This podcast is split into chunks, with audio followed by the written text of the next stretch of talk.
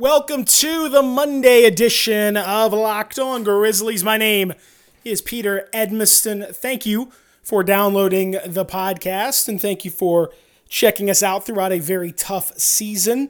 Of course, I've been covering the Grizzlies on radio and newspaper, not really TV, maybe occasional TV appearances, but really mostly radio and uh, newspaper and occasional uh, eh, you know, like once or twice TV. You've seen me on the internet. I, apparently, I do a podcast. So I've been doing this for a while, and uh, this season continues to lumber on. Uh, it cannot end fast enough, but it has not ended yet. The Grizzlies, since the last time we spoke, well, one historic thing happened, and we're not going to talk about that much because I sort of had the internal debate about do you guys want to hear, if you are a Grizzly fan, do you want to hear about your team losing by a million? It's probably no. Uh, we will sort of talk about it a little bit, but that debacle in uh, Charlotte, I don't really know what else can be said uh, about that. Grizzlies also played a much more competitive game, although a similarly resulted game as well over the weekend against the Lakers. We'll talk about that a little bit, and we'll start to look ahead to the rest of the season. It was a pretty momentous weekend for uh, different reasons, though. We'll talk about that coming up because I think now the Grizzlies feel got to feel pretty confident in their ability to at least get a top three spot in the draft lottery coming up uh, in I don't know what about six weeks, seven weeks time. So uh, that that's all on the way here. If you listen to Locked On Grizzlies, well, before we talk about the Laker game, just a, a second to discuss uh, the Charlotte thing. Grizzlies lost by 61 points. what do you say? An astonishingly horrendous game. Uh, total embarrassment to the franchise. You can tank and you can lose games, but you don't have to lose your dignity. And the Grizzlies did that, unfortunately, in Charlotte and did without the, the Hornets didn't even have Dwight Howard in the game. Um, it's not even that good of a team. They're not a playoff team themselves and uh, it was it was just insanely bad. Uh, the lack of effort, the lack of interest, reportedly uh, after the game, according to Ron Tillery, the commercial appeal, Grizzlies laughing and joking. You could tell there just wasn't a, lot of concern from the players. You could see that no one cared. Getting drubbed, getting embarrassed. Very few guys actually cared. Very few guys actually seemed to uh, give a crap that that they were you know putting on a historically bad performance. So, I mean, if they don't care, it's hard to really get the fans to care that much uh, about what's going on. And honestly, the joke's on them because they'll end up out of the league. Those guys, uh, there's a lot of guys in this, in this Grizzlies roster who are not uh, long term NBA players. And uh, they won't be with efforts like we saw in, in that game. I, I, just, I don't know. It was so dispiriting to see. Like, I, I, the whole tank thing God knows this has been discussed, and I, I don't want to get into it again because we've we've gone through it. It's been written about. It's been talked about. I've talked about it. Uh, you know, you know how it goes. This whole tank thing. You don't have to tank like this. There are other teams who are tanking who have managed to avoid 60 point defeats.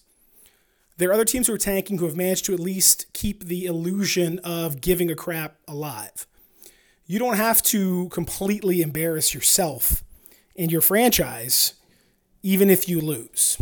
And for the Grizzlies, this whole culture of losing thing, I, don't buy into that. Most of the guys that are going to be long term contributors to the Grizzlies are not really playing uh, right now, certainly aren't playing featured roles for this team. Very few guys that played significant minutes in that game are going to be long term Grizzlies, maybe none. Um, so, I don't really think it's that big of a deal in terms of like developing a culture, but I do think it's indicative of you know what's in that locker room right now. I do think it's indicative of this team having completely given up, uh, just just utterly stopped caring. And you know, I, I, I you can blame who you want for that. Um, there's not. I mean, I, ultimately, I blame the front office because there's so little talent on this team so little long term talent on this group that honestly, like, I mean, who, who can you you can bench guys and put somebody else in, but but but why? What's the point? Who's to, to, to, to enforce these time restraints? Who's to enforce these minutes, you know, that the guys are going to get? You could suspend a guy for lack of performance. You could uh, cut a guy. Or what is? There's just no like. There's no disciplinary measure. There's nothing that JB Bickerstaff has to to use as a disciplinary weapon for this team because they're ultimately just you know trying to lose games and going through the motions with a bunch of guys who aren't probably going to be on the roster next year, who aren't long-term guys, who don't have a huge future, and they all know that. Everyone kind of knows that. So what, what are you going to do?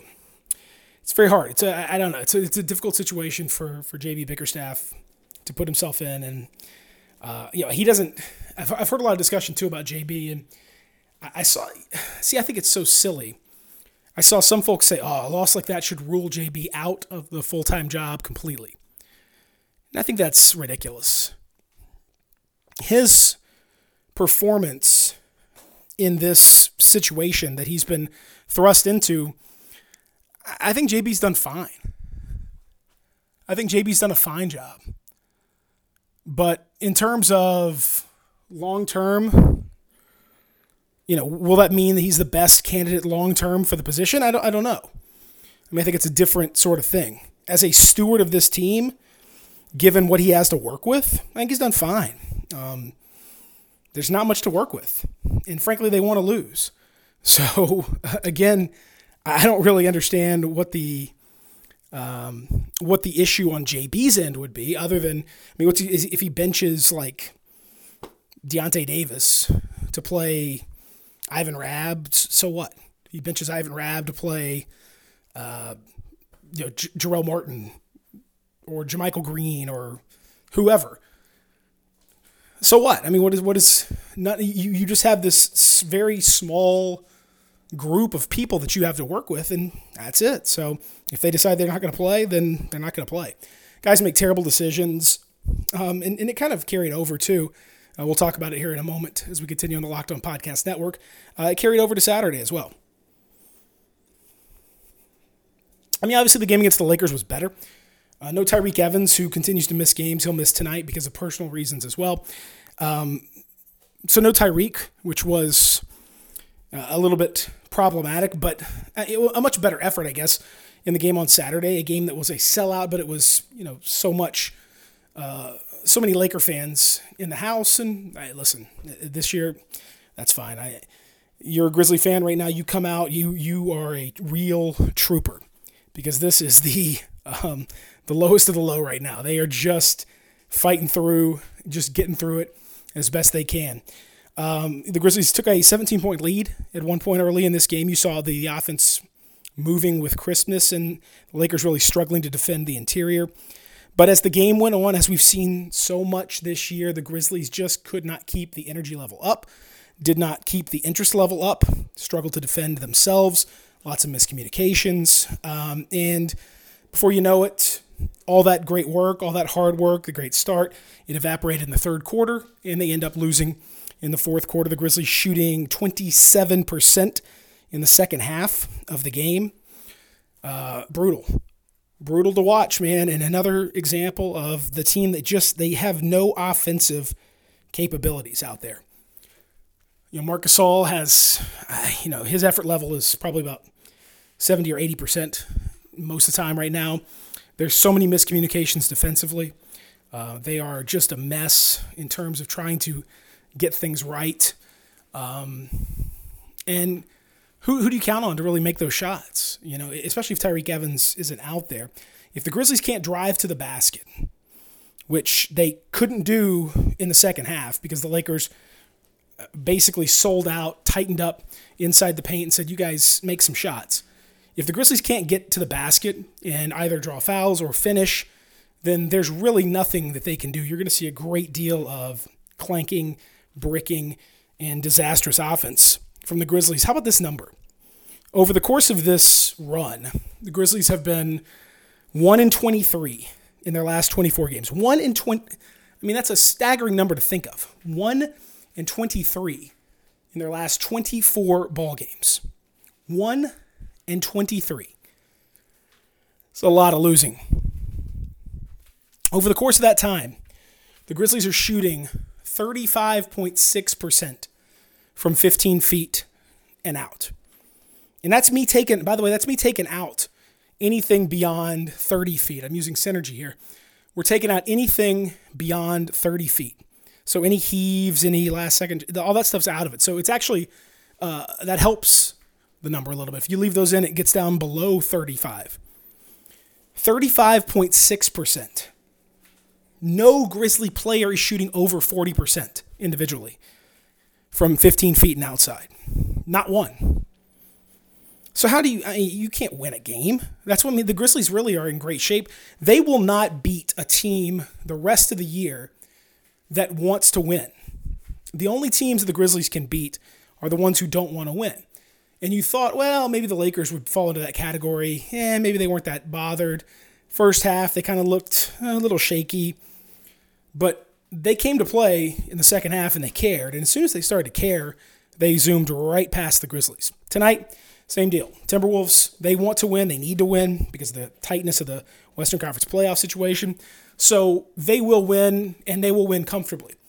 The only thing you have to worry about from a tanking standpoint are the two home games, the final two. Next weekend, Friday, Saturday, uh, against Sacramento and then Detroit. Actually, Friday, Sunday, excuse me. The 6th and the 8th. Sacramento, Detroit. Both those teams are out of playoff contention. Both those teams are going to be running very low on the give a crap meter. Both those teams are going to be ripe for the pickings. And then you have the desire for whatever reason of the Grizzlies wanting to win a couple home games to give the fans something to be happy about. I, I don't know. Uh, so you combine all those factors, I think that could be two home wins to wrap up the season. The other games, I, I don't think they have a chance. Uh, it's a lot of road games, which they have not won a road game in forever, and a lot of games um, against teams that are good and who want to win. So those are, you could just chalk those up as L's right about now. So I think the worst case scenario for the Grizzlies is 21 wins. Worst case scenario for the Grizzlies is 21 wins. Best case scenario is probably 19, not winning a single game the rest of the way. Um, so, in that sense, they have to be very excited about what happened over the weekend. And what happened over the weekend was the Orlando Magic getting a big win over the Phoenix Suns. These are two teams, of course.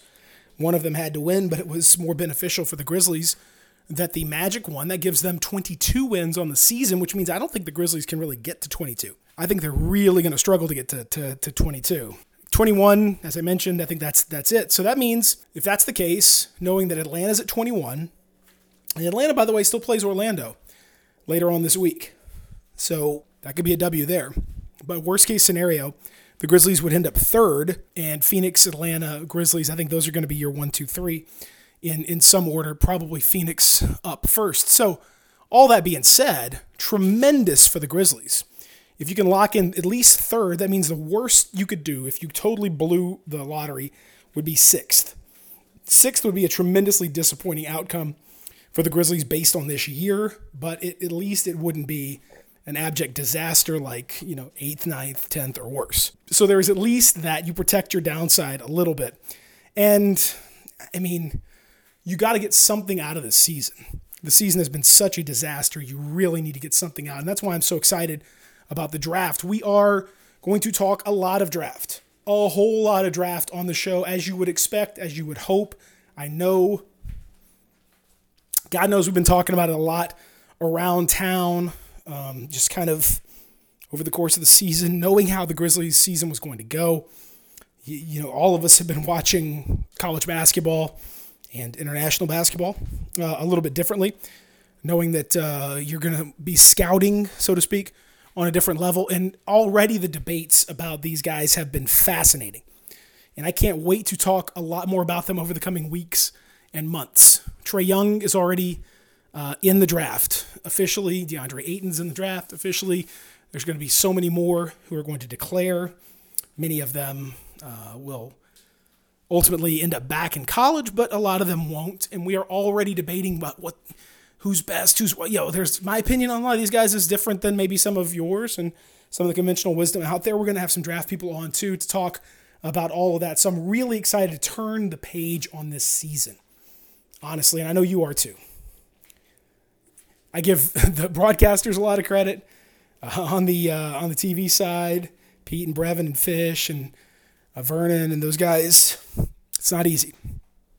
Um, Hasseltine and you know Mike Wallace and Hank McDowell and um, you know EP, all those guys on the on the radio side too. Uh, it, it is it is tough to be a team broadcaster in this kind of a season, and all the people that are having to carry the water. Um, it's tough. It's tough. It's not easy, man, because this season has been absolutely brutal from everybody's perspective. But um, that's it's the way that it is. So um, we have about two weeks or so left, and then that will be that, and we can actually turn the page and, and go into much more interesting things. But for now, there is a game tonight. Uh, we shall see how things go. Tyreke Evans is still not with the team due to a personal matter. It's a family issue, apparently.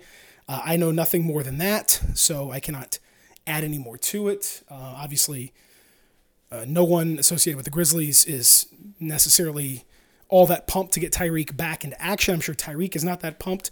There's really nothing more he can prove from a free agent standpoint. Anything he does in these games is going to be irrelevant to what kind of contract he gets in the offseason. So I would imagine he's uh, just as well off not playing. So there's no rush, whatever this family situation is. Take your time, get it resolved. Uh, no rush on anybody's part to try to get Tyreke back into action. Uh, we shall see. I do want to give a special note uh, to Andrew Harrison. I think Andrew Harrison is his of the guys out there, the young guys especially. He seems to care. He seems to care. You know, his competitiveness goes back a long way. He was trash talking Markelle Fultz in the preseason, and turns out that he was prescient about that. Um, he has always played better, I guess, than uh, his stats would probably indicate. He's always been a kind of a gamer type guy. He, he just he hits shots that you probably wouldn't expect him to hit. He did that in college. He and his brother both, and uh, you know they're they're used to taking a lot of criticism, and, and they've and, and, and understandably so. You know, the Harrisons have gotten a lot of criticism, um, and you know they're not the best players, and Andrew's not the best player, but I think he is ju- he has certainly solidified himself as a third point guard in the NBA. And to me, I just like the fact that he seems to care. You know, he seems to get it. Like he seems to he seems to be irritated by what's happening. Not a lot of his teammates can say that. Not a lot of guys in that locker room seem to be personally irritated and angered and embarrassed by what's happened, but he seems to be. It seems to affect him. And uh, I think the fans notice that. I certainly notice it. I'm sure you guys do too. And uh, that's one thing that is appreciated. You know, there's not many things you can really take on a positive level from a lot of this, but that's one thing that I've noticed and I think is legit, and I think that's going to keep him on a roster. Uh, I think that's going to keep him around. You can you can win with a guy like that. He's got his limitations, but that competitiveness, the pride, that kind of thing, that goes a long way. Teammates like to play with guys like that. And I think he's a good example of a guy that's playing a little bit better than his talent would indicate. And he's part of a group that can be bigger than the sum of its parts. So um, kudos to Andrew Harrison for that. There, again, it's a very low bar this year. It's a very low bar. So he has he has exceeded that bar. Kudos to him for that. We'll chat again as we continue this week and as the season rumbles to a very predictably ugly end. We will talk about it here on the podcast. Get in touch on Twitter at Peter Edmiston, uh, or uh, you can email me, pedmiston at gmail.com. And you can go ahead and start sending me draft thoughts too, because we are going to compile those and uh, be hitting that extremely hard over the coming weeks and months. Thank you, as always, for listening. Thanks for reviewing. Thanks for downloading. Thanks for being part of the podcast. And we'll talk again later on.